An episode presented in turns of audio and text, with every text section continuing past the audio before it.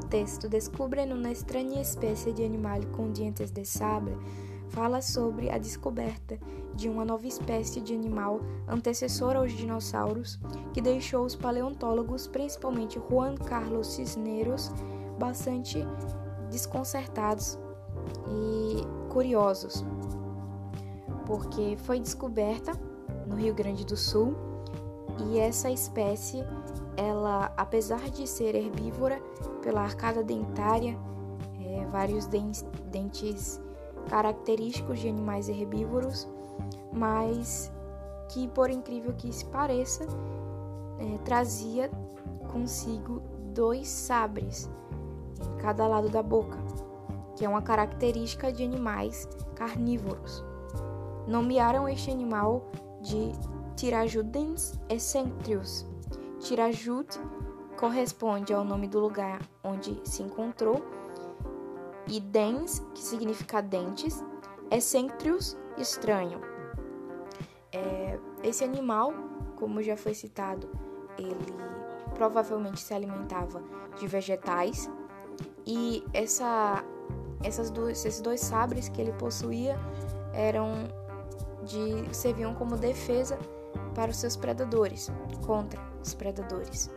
O seu habitat, de acordo com a geologia, do Brasil naquela época era provavelmente deserto e com dunas e pequenos lagos. Ele provavelmente viveu também ao lado de outros herbívoros. Juan Carlos Cisneros está seguro de que se trata de uma nova espécie e não de algum animal com alguma anomalia estranha, que porque ele possui demasiadas características novas. Na primeira pergunta, ela faz, de acordo com o texto, é, de quem eram os fósseis encontrados. A resposta é de um animal antecessor aos dinossauros, do Tirajudens excentrius.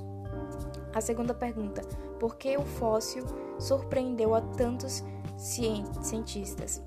Porque continha uma arcada dentária estranha, que significa a expressão quedar-se em pedra forma, é uma forma figurativa de identificar uma pessoa que não age, que omite intervir e permanece confiável. Foi no caso do João Carlos, foi a atitude que ele tomou acerca dessa nova criatura encontrada.